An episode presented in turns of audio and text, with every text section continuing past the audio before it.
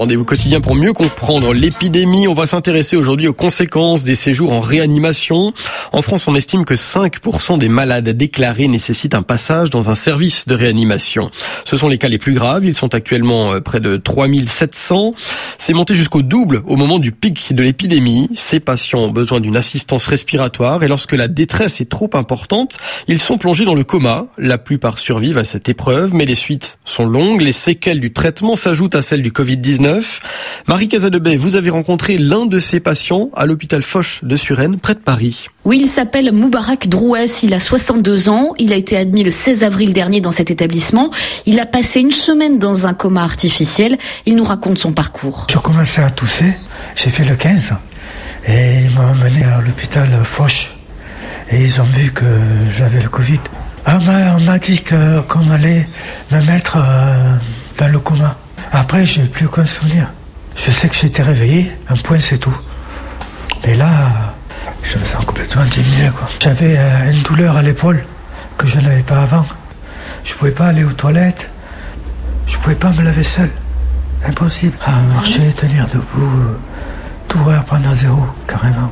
Moubarak Drouès est sorti de réanimation il y a un peu plus de trois semaines, mais reste hospitalisé pour sa rééducation. Et pourquoi ce patient a-t-il eu besoin d'être plongé dans le coma mi-avril? Sa détresse respiratoire était telle qu'un simple apport d'oxygène ne suffisait pas. Le coma a permis au mécanisme automatique de sa respiration de cesser et à un respirateur de prendre le relais.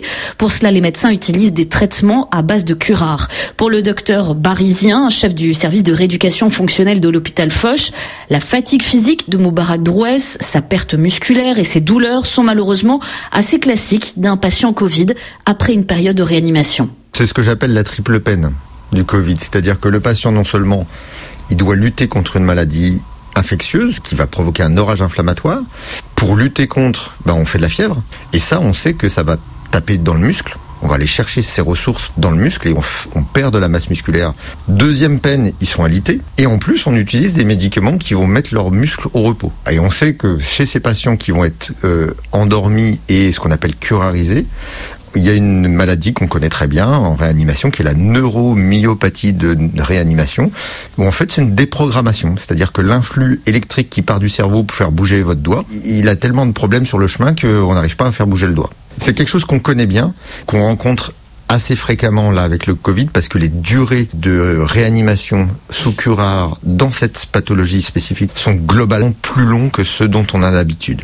En quoi consiste la rééducation de Monsieur Drouès, ce patient qui a passé une semaine en réanimation? Elle a commencé dès sa période de coma. Il a été manipulé, même endormi. Et depuis trois semaines, il est suivi par une kinésithérapeute, Kaline Prouvez. J'ai pu assister à une de leurs séances. Monsieur Drouès, coucou, ça va?